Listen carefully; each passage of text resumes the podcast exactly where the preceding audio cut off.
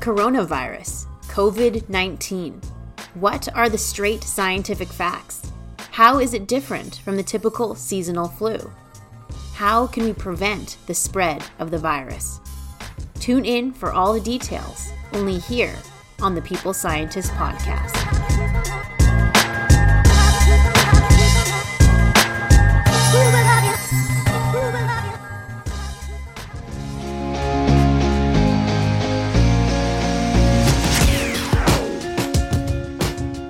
Listening to The People Scientist, the podcast dedicated to helping us optimize our health with the latest scientific findings on neuroscience, physiology, and nutrition.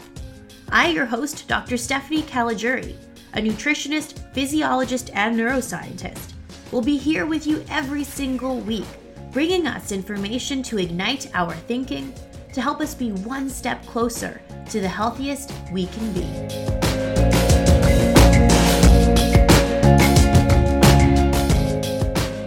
Hello, my People Scientist Army, and welcome back to the People Scientist Podcast, where every week I arm us with some scientific evidence so we can all lead the healthy lives we want to live.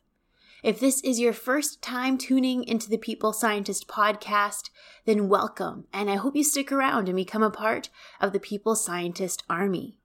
For today's episode of episode 50, I'm going to be covering a highly requested topic on covering the scientific evidence of the coronavirus disease, which has been coined COVID 19. I have been asked by a lot of listeners to do an episode covering the latest scientific evidence on this virus, as some people fear that perhaps the news channels are making more of the situation than what actually exists. And you, my listeners, want just the facts. So I will give you the straight facts today. Now, I am not a microbiologist and I am not an infectious disease specialist, but I am a physiologist and I have access to the latest medical and scientific publications covering the latest evidence on this virus. So today I will be sharing some of the facts and findings on the virus, including how we can protect ourselves just in case the virus spreads to other countries. Now, the majority of my information is coming straight from the medical journals, such as the New England Journal of Medicine. So, as we always do, let's start off with some core takeaways.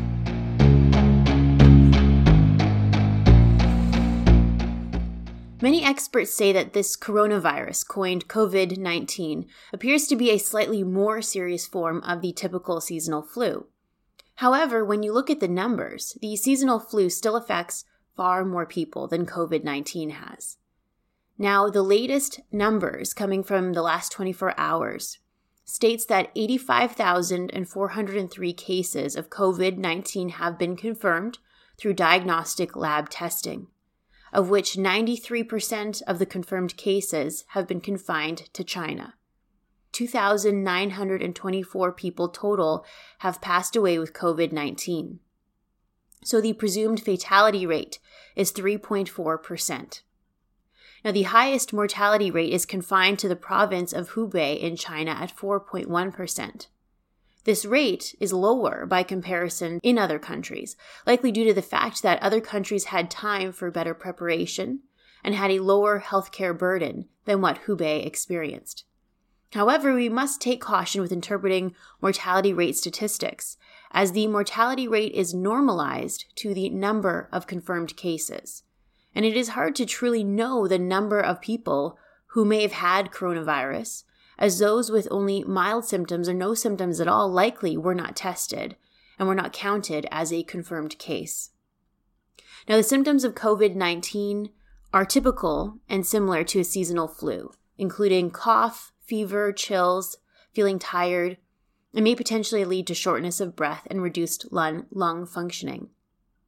Individuals most at risk for experiencing complications with COVID 19 include those with a history of heavy cigarette smoking, those with diabetes, heart disease, and those aged 70 years and older. Currently, there is no evidence that a pregnant woman can spread the virus to her unborn baby. There's also no presence of the virus in breast milk based on a study of nine pregnant women testing positive for COVID 19. There are things that we can do to help prevent the spread of COVID 19. The use of masks is most important for the person with symptoms. Washing our hands, avoiding touching our faces, and staying home if we feel unwell are important and simple things that can make a huge and drastic difference in regard to the spread of the virus. When coughing and sneezing, make sure to cover your mouth with a tissue, your shirt, or cough or sneeze into your arm like Dracula would move his arm to cover his face. This is what we call the vampire sneeze. Lifestyle choices such as adequate sleep, hydration, and a healthy diet will all be important in regard to keeping our immune system at optimum functioning. Now let's jump into some very important details.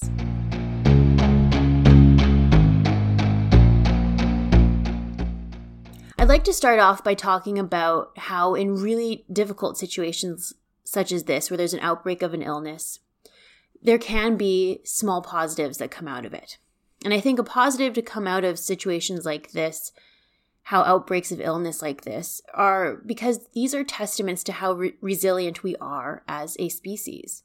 Countries and scientists come together to work toward a common goal of preventing the spread and helping care for people. This has been accomplished numerous times throughout the last couple of decades. For example, in the scenario of SARS, avian flu, swine flu, Ebola, and now the new coronavirus COVID 19. In times like this, we turn to scientists for answers. So, groups of scientists around the world are working together to figure out ways on how to quickly diagnose people and to monitor the virus as it spreads to make sure it doesn't mutate.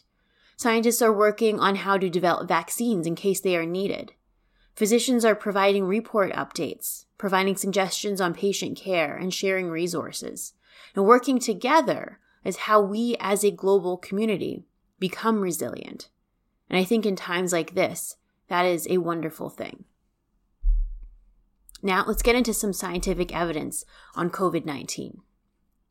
The coronavirus has been coined COVID 19, its symptoms are very similar, if not the same, as the typical seasonal flu, as the most common symptoms of COVID 19 are fever, tiredness, and dry cough. Some patients may have aches and pains, nasal congestion, runny nose, sore throat, or diarrhea. Some people become infected but don't develop any symptoms and feel perfectly fine. Most people, about 80%, recover from the disease without needing special treatment. They estimate that around one out of every six people who get COVID 19 become seriously ill and develop difficulty breathing. Older people, and those with a history of heavy cigarette smoking, or those who have high blood pressure, heart problems, or diabetes, or are above the age of 70 are more likely to develop serious illness and require medical attention. So, some people have also asked how individuals may be dying from COVID 19.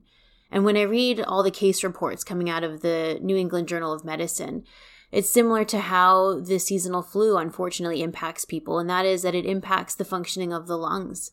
So the lungs will become impacted, and on a CT scan, for example, we may see ground glass opacities and reduced oxygen levels in the blood because the lungs are no longer being able to bring oxygen to the blood in the system. So individuals may need to may need to be put on ventilators to help the lungs function in order to help bring oxygen to the blood and to remove carbon dioxide.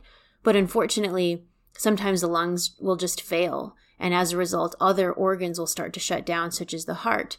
And some case reports show that individuals may go into cardiac arrest where their heart will just stop. And that is the main cause uh, to death for individuals that are living with COVID 19, that where it progresses to a severe case. One of the biggest questions I received lately on COVID 19 is why are people so worried about COVID 19? Why is it hitting the news? And why is it more important than the regular seasonal flu? Well, the reason why viruses like this hit the news is because viruses do not normally spread between species. So, for example, if you have a cold or flu, there's not a concern that your dog or cat will get your cold now, bacteria is different. On the other hand, I don't want you to confuse bacteria with viruses. Bacteria like E. coli, those can easily transmit across species. But viruses, viruses have a typical host range of what species they can infect.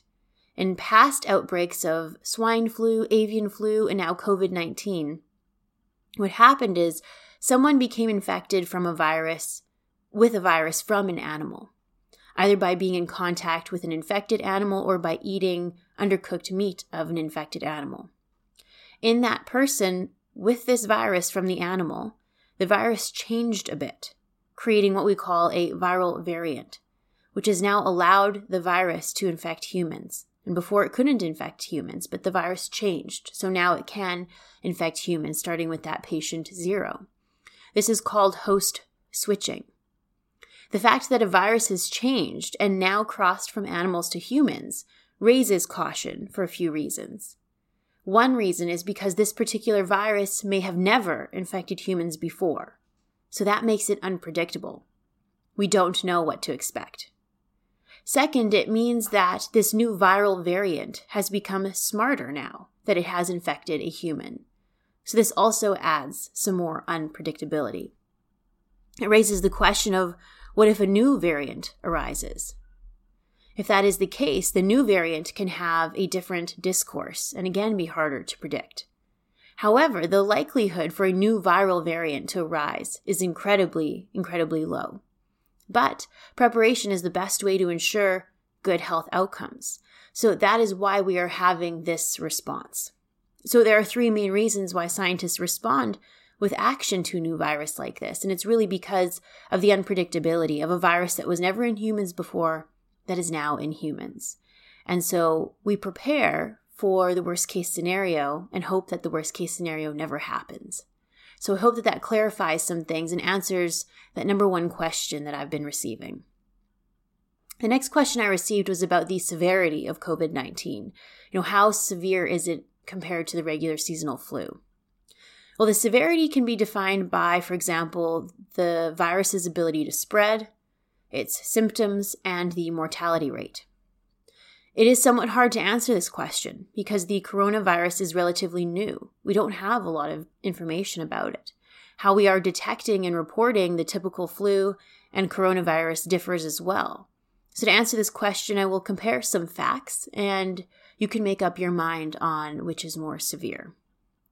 According to the World Health Organization, the typical seasonal flu leads to about 3 to 5 million severe cases every year. Now, keep in mind this is not total cases, but this is severe cases. So, 3 to 5 million severe cases every year, and about 290,000 to 650,000 deaths around the world every year, with lower income countries being hit the hardest with the seasonal flu. Now, there are obviously far more mild cases of the flu that could be added to that number that go unrecorded, but that is the number of severe cases that require medical attention. By contrast, COVID 19 has led to currently, as of this morning, 85,403 total confirmed cases and 2,924 deaths. It is estimated that one in every six cases becomes severe and requires medical attention for COVID 19. So, right now, the number of COVID 19 cases is about 2% that of severe flu cases every year. Or another way you can look at it is that the seasonal flu is on average about 58 times more prevalent than COVID 19 right now. So, there are way more cases of the seasonal flu versus COVID 19 right now. Now, it is difficult and not very accurate to compare mortality rate percentages between the seasonal flu and COVID 19 because these mortality rates are normalized to the number of confirmed cases, which can depend on a lot of things, such as the number of people coming into the doctor's office to get tested. If they don't go to the doctor's office to get tested, then that'll never become a statistic. But if you want to look at the percentage of deaths per severe case, meaning for every person with shortness of breath and flu symptoms requiring medical attention or hospitalization, then the mortality rate may be similar between the flu and COVID 19. Because the flu has about a 5 to 22% mortality rate for severe cases, and COVID 19 has a 20% mortality rate for severe cases. Now, the symptoms for the typical flu and COVID 19 appear to be very similar as well, being a cough, chills, fever, feeling tired, and perhaps leading to shortness of breath and reduced lung capacity. So, to answer the question, which is more severe, the seasonal flu or COVID 19, it is not so easy to say. But right now, based on facts, we can say probably the seasonal flu is more severe, just simply because it impacts far more people. But the hope is that COVID 19 remains low does not spread at a high rate. The third question I received was about being pregnant and the risk of COVID 19. Is there any extra concern here for the baby or mom? I found a study published by Chen and colleagues in the medical journal The Lancet, published this month. The scientists studied a small sample size of nine women that tested positive and presented with symptoms of COVID 19. All women underwent a C section in their third trimester to deliver the baby. Now, after testing the babies themselves, the amniotic fluid, the cord blood, and breast milk, there was no trace of the COVID 19 virus, which is a really good thing. So, based on this small group of nine pregnant women, there is no evidence that the COVID 19 virus can be transmitted to the baby while the mother is pregnant. And there is no evidence that COVID 19 can be transmitted through breast milk. However, the health of the mother while pregnant is important to monitor, and her health and oxygen levels are important for the baby's health as well. So, a pregnant woman, woman with symptoms of the flu should definitely go visit their doctor and seek medical attention. Once the baby is born, if the mother still has COVID 19 or the flu, then of course other parameters to prevent spread of infection are important, such as the mother potentially wearing a mask and washing her hands and preventing touching her face, blowing her nose, touching her mouth, etc., and washing her hands after doing so. I repeat, do not, do not put anything on the baby's face, such as a mask, as we do not want to impair the breathing of the baby. Another question I received was if COVID 19 makes its way to a city we live in, how can we protect ourselves? Well, the World Health Organization and the Center of Disease Control have put out really great information in regard to this. It is important to realize that very simple practices really can make a huge difference in how severely a virus spreads across a city or country.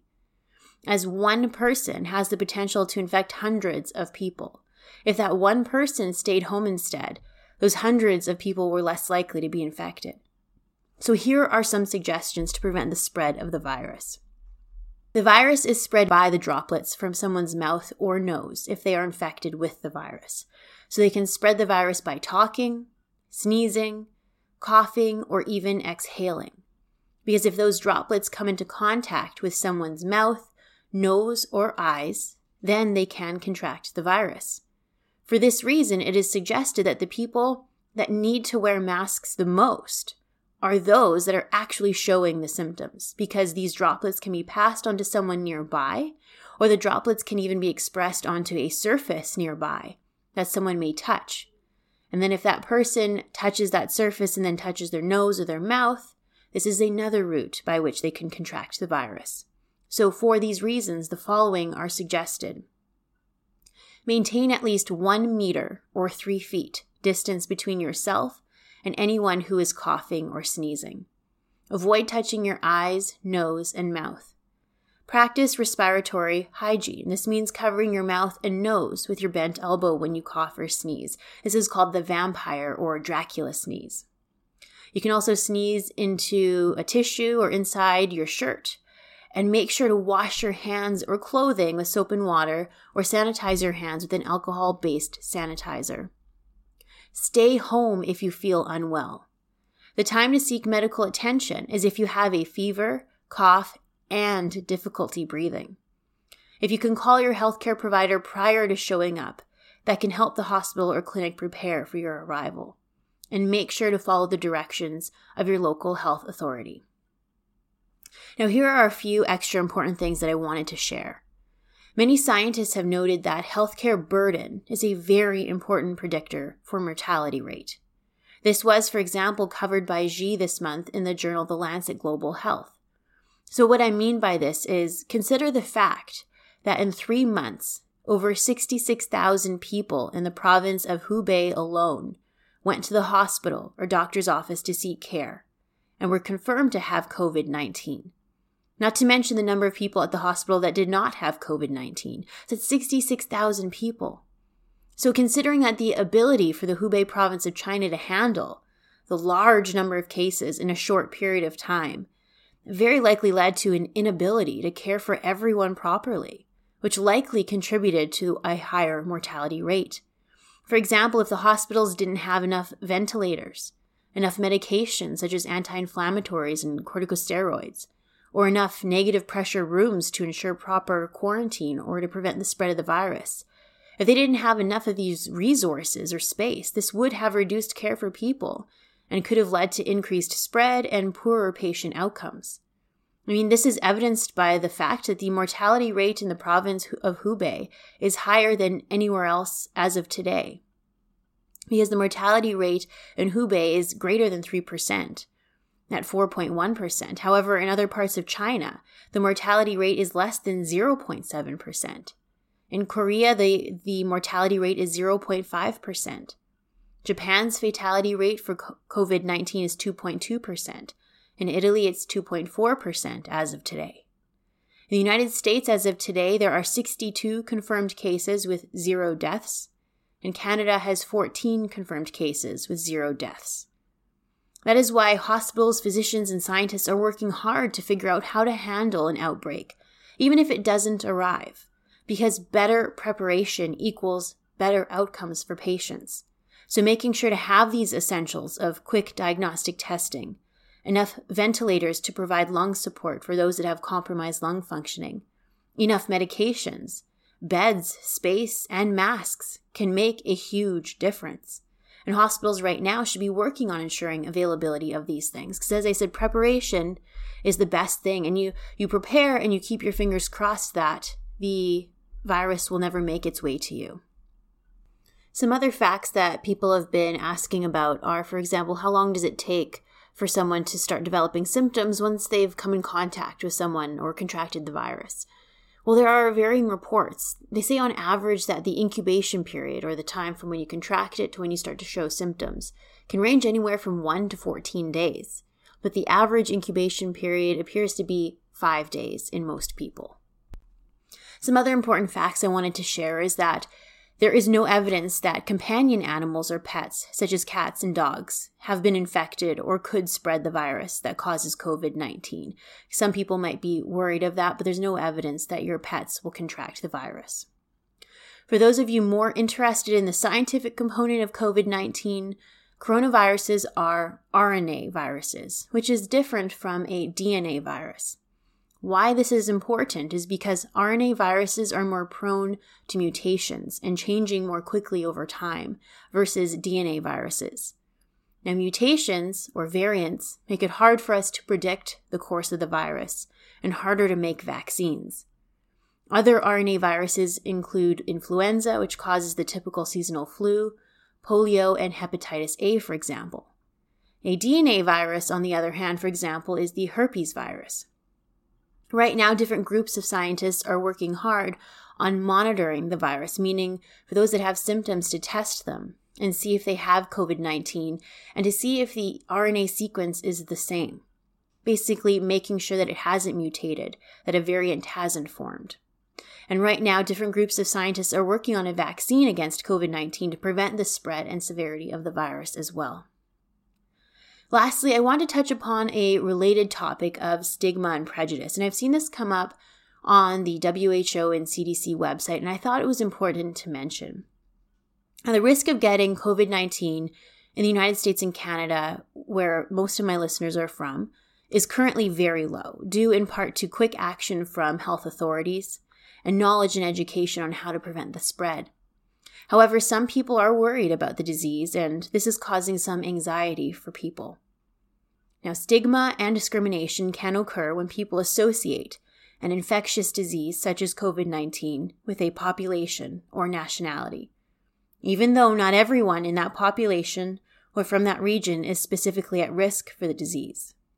Stigma hurts everyone by creating more fear and more anger toward people instead of putting our attention and efforts to fight the disease that is causing the problem.